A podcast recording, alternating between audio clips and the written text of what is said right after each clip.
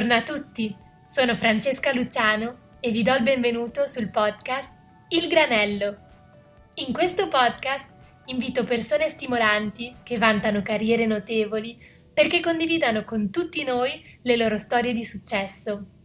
La mia convinzione è che ogni incontro nella vita sia come un granello di sale che ci arricchisce e ci rende le persone che siamo. Sono molto lieta di presentarvi oggi Francesco Faccin. Francesco è fondatore del suo omonimo studio di design a Milano e la sua formazione spazia dalla botanica all'ebanisteria. Prima di aprire il suo studio, Francesco ha collaborato con due grandi maestri del design italiano, quali Enzo Mari e Michele De Lucchi, di cui ci parlerà in questo episodio del Granello. Con un pizzico di follia, Francesco crea progetti speculativi per le migliori gallerie di design come Nilufar e Rossana Orlandi e durante la nostra conversazione mi ha rivelato la sua visione del mondo e l'approccio al progetto che ogni aspirante designer o architetto dovrebbero avere. Ringrazio moltissimo Francesco per fare parte del mio podcast e anche la mia cara amica Sara per avermi presentato questa figura così interessante. Se l'episodio vi piace, non esitate a parlarne alle persone intorno a voi, ad iscrivervi sulle piattaforme del podcast e a seguire la pagina Instagram Il Granello Podcast. Buongiorno Francesco, come stai? Buongiorno Francesca, bene, grazie mille. Um, Francesco, per le persone che non ti conoscono, potresti presentarti nella maniera in cui preferisci? Uh, dunque, sono un designer industriale e, um, con un percorso abbastanza, diciamo, non lineare. Ho iniziato come designer, però poi sono stato anche liutaio. Ho lavorato con Enzo Mari, con Michele De Lucchi, quindi sia collaborando con studi molto grossi, sia alternando momenti, momenti con, diciamo, di solitudine in cui fin dall'inizio, dei, muovendo i primi passi in questo campo, ho potuto sperimentare la, in maniera libera diciamo, la, la, creatività e, mm, e quindi tu, tutto quello che vuol dire progettare. E allora potresti appunto rivelare a tutti un po' di più sulla tua storia, ripercorrendo la tua carriera fino a, ad arrivare dove sei oggi? Allora sì, ho iniziato eh, nel 99 studiando disegno industriale allo IED a Milano e, ehm, in realtà venivo già da un'esperienza di botanica di un anno, perché inizialmente volevo fare tutt'altro, poi nel frattempo sono, stato, sono partito per militare e durante quell'anno diciamo, sono cambiate un po' di cose nella mia testa, ho capito che eh, avevo altri interessi, anche se poi in realtà quello della botanica e della natura in generale è un, è un tema ricorrente nel mio lavoro e quindi probabilmente per chi non mi conosce è sembrato strano che negli anni abbia lavorato con, per esempio con le api o con gli insetti, ma eh, il, le mie origini sono un po' lì poi, e poi è una passione personale per la natura che ho coltivato fin da piccolo, insomma, quindi un rapporto molto stretto con la natura, quanto più selvaggia possibile. Mm-hmm. Eh, quindi poi lo IED per tre anni, dopo tre anni sono stato diciamo, proiettato nel, nel, in un'altra scuola militare eh, che, che, era lo studio di Enzo Mari perché è stata una, un'esperienza molto intensa per via del personaggio mm.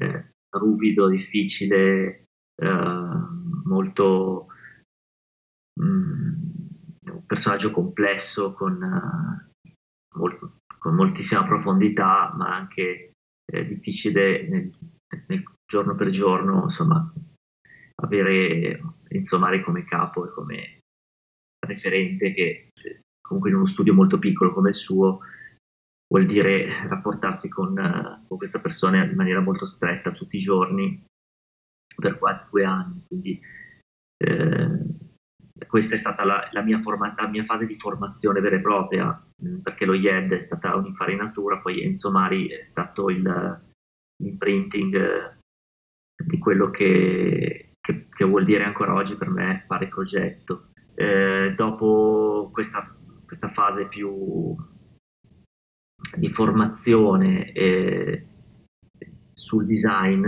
strettamente legata al design di prodotto, eh, e in particolare dopo l'esperienza da Insomari che è stata così dura, in realtà io ho avuto proprio una, una specie di crisi profonda e ho deciso di abbandonare praticamente il design per tutta una serie di motivi. Certamente Mari ha contribuito, ma eh, anch'io avevo molti dubbi e, sul senso proprio di, di, fare questo mestiere, del perché fare degli oggetti, che senso avesse produrre ancora merce e, e prodotti in un mondo assolutamente diciamo, sommerso dalla produzione. E, quindi lì per lì eh, è successa una cosa assolutamente casuale, ho incontrato un, un liutaio e, eh, e modellista d'architettura con una lunga tradizione familiare di architettura, due genitori architetti molto noti, docenti universitari al Politecnico che eh, insomma, avevano appunto una lunga tradizione di architettura, quindi lui aveva una formazione molto particolare che è stata fin da subito molto attraente per me perché aveva da una parte una grandissima profonda conoscenza del legno e del lavoro artigianale, però anche una grandissima cultura del progetto familiare e personale. Quindi ho iniziato pensando che sarebbe stato solo una, un'estate di lavoro con lui e invece poi sono stato cinque anni wow. ehm, lavorandosi come liutaio e modellista architettura. Con lui abbiamo fatto modelli architettonici eh, principalmente, anche strumenti musicali, ma soprattutto modelli architettonici per grandissimi architetti di tutto il mondo, da Alvaro Sisa, Soto del Moura, Renzo Piano, Enzo Mari, il modello architettonico uno dei pochissimi progetti di Mari, di architettura, di urbanismo più che altro. Mm-hmm. Quindi insomma è stata l'occasione per me intanto di, per, per, imparare a lavorare un materiale in maniera approfondita, ma anche per entrare nella, dentro l'architettura. E, e quello del, dei modelli è sempre un lavoro di sintesi perché tu devi ridurre eh, quella che è l'architettura reale in un, in un suo eh, modello, ma rispettandone eh, non solo le proporzioni, ma anche lo spirito e profondamente devi capirla l'architettura, no? quindi per, per, tradurla in un modello, quindi è stato un esercizio molto importante che poi è servito, io ovviamente non lo sapevo, tutte queste cose le, le ho sempre capite dopo, no? Eh. però mh, è sempre così, assolutamente, io faccio le cose, poi quando ho deciso di lavorare da Mari non, non so bene perché eh, abbia deciso di farlo, gli ho scritto una lettera a mano, lui mi ha risposto con un'altra lettera a mano e, e, non ho mandato mai nella vita nessun altro curriculum e, o nessun'altra lettera. Io in quel momento ho detto o lavoro con Enzo Mari o con nessun altro e lui per fortuna mi ha risposto. Poi dopo questa sì, è stato proprio così, sembra strano, ma è proprio così. E la stessa cosa è successa con De Lucchi, perché dopo questo periodo di, eh, con l'artigiano Francesco Volta, ehm, di nuovo è tornata fuori dopo cinque anni la voglia di progettare. Eh, in tutto questo poi anche le amicizie personali contano perché eh, io ho studiato allo IED con eh, Alvaro Catalando Con, che è un mio carissimo amico e collega spagnolo, un bravissimo designer che adesso ha fondato un'azienda di, di illuminazione e, ehm, con un progetto meraviglioso che si chiama Petlamp.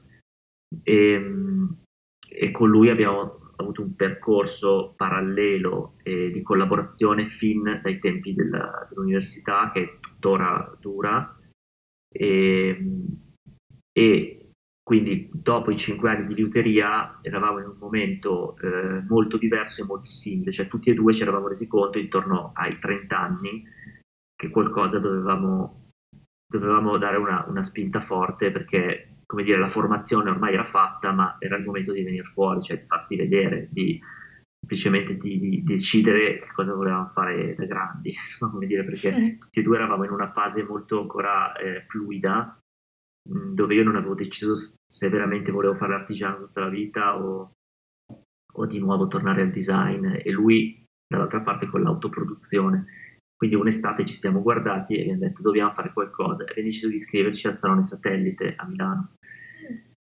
E, e, da lì insomma è stato il ritorno al design.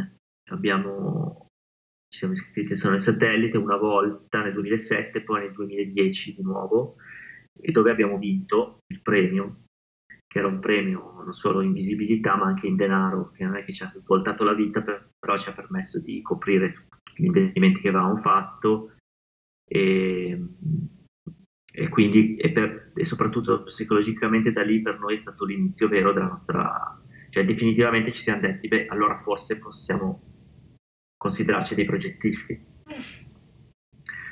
Sì, perché fino a prima di questa cosa non, non era così chiaro nella nostra testa.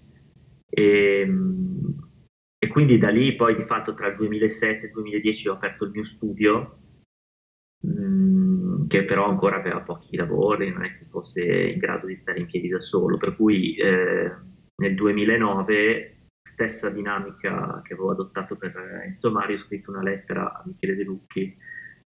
E, e lui mi ha risposto anche con un'altra lettera invitandomi ad andare nel suo studio. E da lì è iniziata poi una collaborazione che è durata sei anni.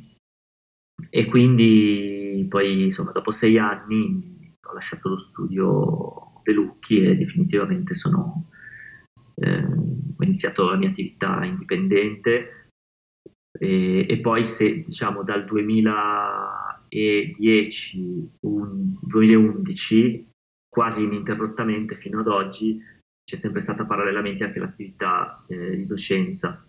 In questo momento sono eh, professore universitario alla Libera Università di Bolzano, professore a contratto, e poi insegno all'Università di Pamplona in Spagna e, e in altre università, a Siracusa, alla scuola fondata dai Forma Fantasma. Mm. Eh, quindi diciamo questa per dire la, po' velocemente come la eh, distribuita la mia attività. Ok, anche tu abbastanza internazionale direi. Sì, sì, cerco di, di muovermi il più possibile. Mm-hmm. È, un, è, un, mestiere che difficilmente può essere eh, immaginato ormai limitato il campo d'azione all'Italia, che mm. può offrire ormai ben poco in questo senso, ecco. E quindi sì, mi è piaciuto il, il potere delle lettere, quindi queste due lettere sì. che ti hanno fatto arrivare appunto a dei grandi maestri come Enzo Mari e Michele De Lucchi. Mi sembra anche di capire che mm. la tua visione di questi due personaggi sia piuttosto antagonista, nel senso uno sembra molto positivo, l'altro meno. Uh, potresti appunto parlarmi un po' più di questo e soprattutto anche includendo magari alcune lezioni che hai imparato da queste due grandi figure? Sì, allora sono eh, entrambe figure assolutamente positive eh, con luci e ombre, eh, come tutti noi, quindi poi quando entri così strettamente in relazione con un grande maestro, ehm, tante cose eh, le scopri in positivo, tante cose le scopri in negativo riguardo alla persona più che al, al maestro. Cioè, io tendo sempre a dividere molto chiaramente eh, l'essere umano da quello che è il suo lavoro.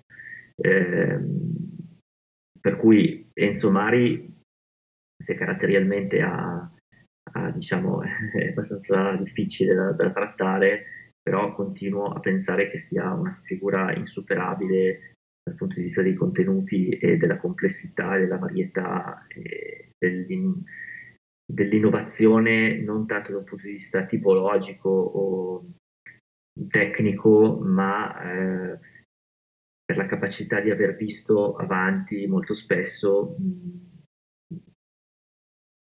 dal punto di vista del sociale, dei contenuti eh, sociali del suo lavoro, cioè lui è stato capace di eh, vedere con 30-40 anni di anticipo delle, delle, cose che sono successe poi eh, a livello econ- macroeconomico, sociale, politico. E quindi, non so, eh, Somari è imbattibile, continuo a pensare che sia un maestro assoluto, non italiano, ma mm, assolutamente internazionale. De Lucchi eh, anche è un grande maestro, eh, è una persona che ha una capacità straordinaria di muoversi. Eh, innanzitutto, ecco, voglio dire, per me De, De Lucchi è principalmente un grandissimo imprenditore. Mm-hmm. Eh, prima ancora che un grande mm, architetto, designer, eh, artigiano, sono tutte figure che, eh, che, sono, come dire, presenti contemporaneamente nella, nel lavoro di... Ci sono tanti Michele De Lucchi eh, e tutti, eh, come dire, servono, uno serve all'altro. E questa, e questa, capacità di Michele è assolutamente straordinaria. Io non, non, raramente ho visto persone capaci di muoversi in maniera così fluida tra il mondo dell'industria, eh, con, eh, per esempio con la Tolomeo, che era lampada ancora oggi più venduta mm. al mondo per Artemide, eh, e poi autenticamente saper lavorare il legno con le proprie mani, passando ore e ore nel proprio laboratorio come un artigiano rinascimentale. Eh, è un personaggio molto complesso e, e questo è per me questa per me è la sua lezione, cioè il fatto che, ed è il suo essere ma- grande maestro, contemporaneo, è, un, è, una figura molto contemporanea. Mm-hmm. si muove molto con la comunicazione, ha capito come eh, usare la comunicazione a suo favore. Eh, in Somari, se vogliamo, anche se il suo lavoro è senza tempo, appartiene a un modo di fare questo mestiere che non esiste più. Cioè, eh, quello che è successo nel, nel, dopoguerra, negli anni 50 fino alla fine del, secolo scorso, era una condizione socio-economica irripetibile. Eh, faccio fatica a vedere insomma di oggi. Mm-hmm. Eh, il suo lavoro durerà per sempre, però le modalità di lavoro eh, ecco, del suo studio sono, sono legate molto a quel momento storico lì. Quindi boh, non, non, saprei dire, ho imparato molto da tutte e due le parti e sono molto contento di, di, di aver fatto parte di questi due mondi. Poi, ecco, torno ad agganciarmi al percorso che ho fatto. Mm. Sono arrivato da De Lucchi perché prima avevo fatto design, ma avevo, fatto, avevo studiato design industriale, ma anche perché avevo fatto un periodo di eh, ebanisteria, quindi quest, questo è stato il punto di contatto con Michele De Lucchi. Per lui è stata un'occasione speciale e per me allo stesso modo di incontrarsi con due persone che mh, capiscono cosa vuol dire progettare e saper lavorare con le mani. Per me le due cose vanno assolutamente insieme. Certo. E, um, e quindi conciliando tutte queste lezioni apprese durante il tuo percorso, hai appunto fondato il tuo studio Francesco Faccin. E, mm-hmm. Come lo descriveresti? Questa forse è un po' difficile, però come descriveresti il tuo studio in tre parole? In tre parole eh, lo descriverei eh, design industriale, design eh, per gallerie e design speculativo. Sul tuo sito c'è appunto una lettera di... che Enzo Mari ti ha scritto menzionando appunto il tuo lavoro artigianale e anche un sentore di follia. Mm-hmm. Sì, me l'ha scritta in maniera molto spontanea. Io no, ovviamente non gli ho chiesto di scrivere quelle cose, lui ha visto questa cosa.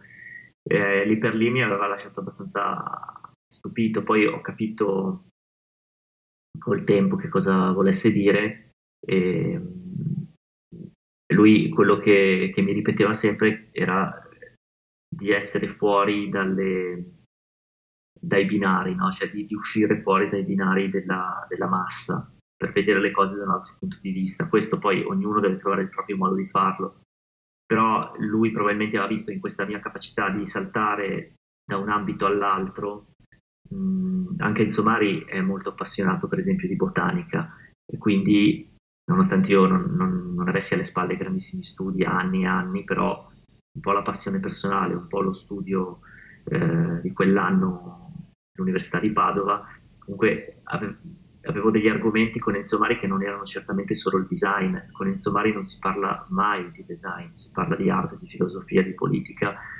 eh, molto raramente di, eh, di oggetti e di, e di, merce. Quindi la follia probabilmente vuol dire questo, voleva dire eh, la capacità sempre di vedere le cose da altri punti di vista. Per me, un'altra cosa che dico sempre allo sfinimento è che per me il design è, non è il fine ma è un mezzo, cioè è un mezzo per fare altre cose, per capire altre cose, quindi è un pretesto.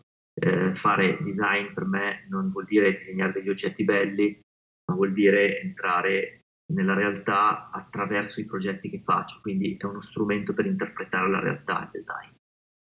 E quindi eh, questo, questo Enzo Mari lo, lo, faceva moltissimo nei suoi progetti e, e, forse è la cosa che più mi ha, mi ha fatto andare verso di lui, perché l'altra cosa che, che anche bisogna ricordarsi è che uno sceglie i maestri per affinità, non è che il maestro ti plasma. Eh, questo è la follia. Lavorare con le api, lavorare con insetti, lavorare riguardo il mio lavoro, eh, lavorare accendendo un fuoco nel 2020, parlare di,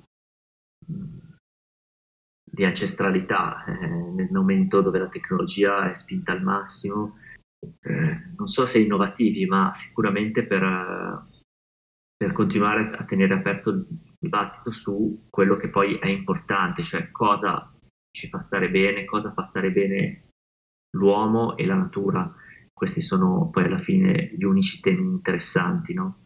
Mm-hmm. E, e, quindi questo, cioè la follia è non, probabilmente la, la, l'antifollia è divertirsi disegnando una sedia dopo l'altra pensando che, che disegnare sedie sia il fine del progettista, no? Ma non, mm-hmm. non è quello. E come riesci appunto a a mantenere questo tuo lato folle, comunque molto libero, mi sembra di capire, uh, nel momento in cui comunque tu hai uno studio e devi comunque um, avere a che fare con dei clienti come appunto gallerie di design e compagnie. Mm, non è facile, ma non è facile soprattutto da un punto di vista economico, perché eh, lavorare con questa metodologia significa lavorare su pochissimi progetti alla volta e per clienti che capiscono questa cosa e mm. quindi che ti chiamano proprio perché vogliono questo e sono pochi e quindi che, accett- che, accettano per esempio anche tempi lunghi. Io lo dico sempre a un cliente guarda io sono lento a progettare non pensare che, che io possa progettare una cosa in, in due mesi eh, magari ci impiego un anno a capire qual è la, la strada giusta. E, però, però sì, sono 43 anni, con fatica, lo studio ce l'ho, va avanti, eh, non sarò mai come De Lucchi con uno studio di 40 persone, ormai l'ho capito, e, e, va bene così, insomma, è la mia dimensione, una dimensione un po' artigianale, dove però mi piace anche confrontarmi con l'industria, eh, alternare perlomeno. Ecco, vedo che i periodi in cui ho lavorato troppo per l'industria sono stati periodi molto aridi. Se, se lavoro troppo tempo con eh, la produzione seriale, industriale, eh, mi annoio. E poi anche con le gallerie, che è un'altra dimensione ancora, che non è né l'industria né il progetto artigianale, è una cosa diversa. Un po' un ibrido. un ibrido dove c'è libertà, ci sono budget abbastanza alti perché le gallerie possono spendere di più rispetto all'industria, però ehm, ecco, mi piace molto alternare e, e, saltare un po' da una dimensione all'altra, perché non c'è limite secondo me nel progetto. No? Poi ho lavorato con le ONG, sono stato in Africa a fare progetti di scuole in Africa o con i detenuti del carcere di Bollate per disegnare un, un ristorante nel centro di Milano non, per me non esiste il confine tra le discipline del progetto. Eh, esiste solo il, il, progetto, poi ogni volta cambia il contesto, ma l'attitudine rimane la stessa. Mm-hmm. Quindi comunque mantenere la tua integrità, questo penso che sia comunque ammirevole. Sì, sì, decisamente. E, ehm, allora adesso ti porrò appunto la domanda signature del podcast che è What should I do with my life? Ossia cosa consiglieresti a, a chi è in cerca della sua via professionale? Mm-hmm. Allora, è, è, è, difficilissimo e allo stesso tempo è facilissimo. Eh, bisogna essere costantemente in contatto con se stessi, cioè eh, non bisogna farsi disorientare in nessun modo da, da quello che succede fuori nel mondo, eh, ma se dovessi dire a uno studente che cosa è giusto fare, direi di seguire eh, in maniera profonda le proprie passioni, il proprio istinto e anche mh, facendo cose che apparentemente sono insensate perché Mm. Mm, quando io decisi per esempio di fare liuteria e modellistica, in quel momento sono stato molto mm, criticato da fuori, ma anche da, eh, da, da, me stesso, cioè io sono sempre stato molto duro e severo con, con quello che fino a un certo punto, poi adesso ho fatto un po' pace con questa cosa, però agli, agli inizi mi sembrava di fare tutto sbagliato. In quel momento decisi di fare, eh, fare un salto e di abbandonare il design dicendo caspita ho, ho, studiato per nulla, ho buttato via tempo per poi trovarmi a fare l'artigiano. Invece se in quel momento quella cosa che stai facendo la fai autenticamente, profondamente, appassionandoti, mh, mm, prima o poi ritorna utile e, e uno riconnette i famosi puntini e, e dopo un po' di anni capisce che quelle esperienze, se vissute veramente intensamente, sono state fondamentali per conoscersi. Perché io attraverso queste esperienze anche strane, bislacche, diverse, ho capito chi sono sempre meglio e che cosa voglio, cosa mi piace e cosa non mi piace.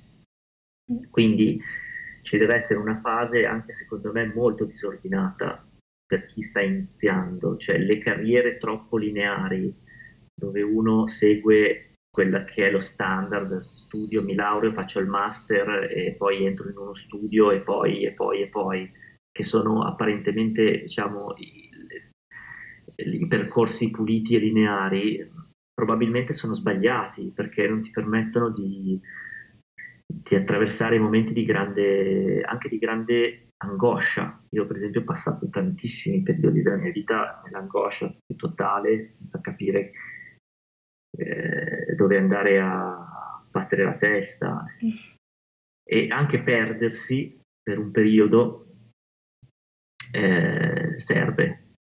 Ecco, vedo tante persone che finiscono dentro degli studi assolutamente eh, presti- prestigiosi che entrano a 24-25 anni e ne escono a 35 completamente bruciati, perché se tu in quegli anni non, non ti dedichi a uno sviluppo della tua personale visione del mondo, della tua creatività, non sei in contatto con la tua creatività, poi perdi quella capacità e a 35 anni è troppo tardi. Mm. E questo mestiere diventa difficile dopo una certa età riuscire a rimettersi in gioco, non impossibile, tutto è possibile, però diventa più difficile. Mm. E, e, quindi tanti che dicono no, io entro in uno studio subito perché eh, è il modo migliore per fare esperienza, non è detto che sia così. Mm-hmm. Non è detto che sia così. Sì, sono d'accordo.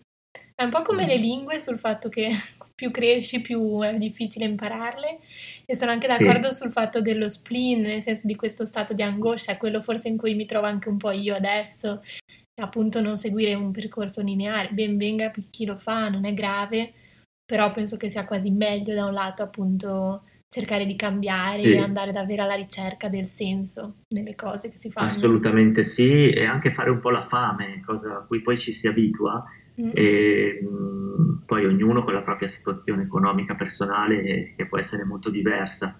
io personalmente non ho mai avuto aiuti e quindi vivo del mio lavoro. Questa cosa è una dimensione angosciante da un lato, ma anche che, che ti dà mo- molta autostima, perché se è vero che ci sono dei momenti in cui tocchi il fondo e, e magari ti chiama la banca e ti dice guarda che sei sotto, però poi ci sono dei momenti in cui eh, riesci magicamente a far funzionare tutto che sono molto più frequenti, insomma appunto a 43 anni ancora sono qua, quello studio funziona sempre sul filo e, e questa cosa è, è, molto piacevole perché ti, ti, dà la sensazione che poi alla fine in qualche modo te la puoi sempre cavare. Cosa che invece se ti abitui a lavorare troppo all'interno di uno studio, eh, un po' in una dimensione da pollo di batteria, mh, mm, che ha tanti pregi, ma anche il grandissimo difetto di abituarti a, eh, a dipendere, a, ad aspettarti lo stipendio e questa precarietà assoluta di doversela cavare ogni mese eh, ti fa essere con le antenne tese su quello che c'è fuori, sui nuovi progetti, su cosa fare, su cosa vuol dire essere contemporanei per... e quindi questo secondo me è solo positivo. Mm-hmm, decisamente. Eh, invece adesso ti porrò le domande granello a cui rispondere con mm-hmm. una sola parola e senza pensare. Mm-hmm. Allora, sì. un viaggio. Bolivia. Un drink. Negroni. Un oggetto di design. La candela. Un museo. Se penso a un museo d'arte straordinarissimo eh, al Prado. Un luogo per pensare? Luogo per pensare l'alta montagna. Una canzone? Una canzone direi più um, un, C, un, album eh, Kind of Blue di Miles Davis. Mm-hmm, bellissimo. Uh, un sapore? Carne alla brace. Un ristorante? Uff, una trattoria autentica, direi. Perfetto. Un hobby? Uff, non ho hobby, il mio lavoro è un hobby. Ok, grazie mille per le tue risposte e per il tuo tempo. Figurati, no, grazie a te. E grazie anche a tutti voi per aver ascoltato la mia conversazione con Francesco. Un invito a fermarsi a riflettere e non temere di seguire le proprie passioni, sempre con integrità. Io vi do appuntamento a venerdì prossimo con un nuovo episodio del Granello.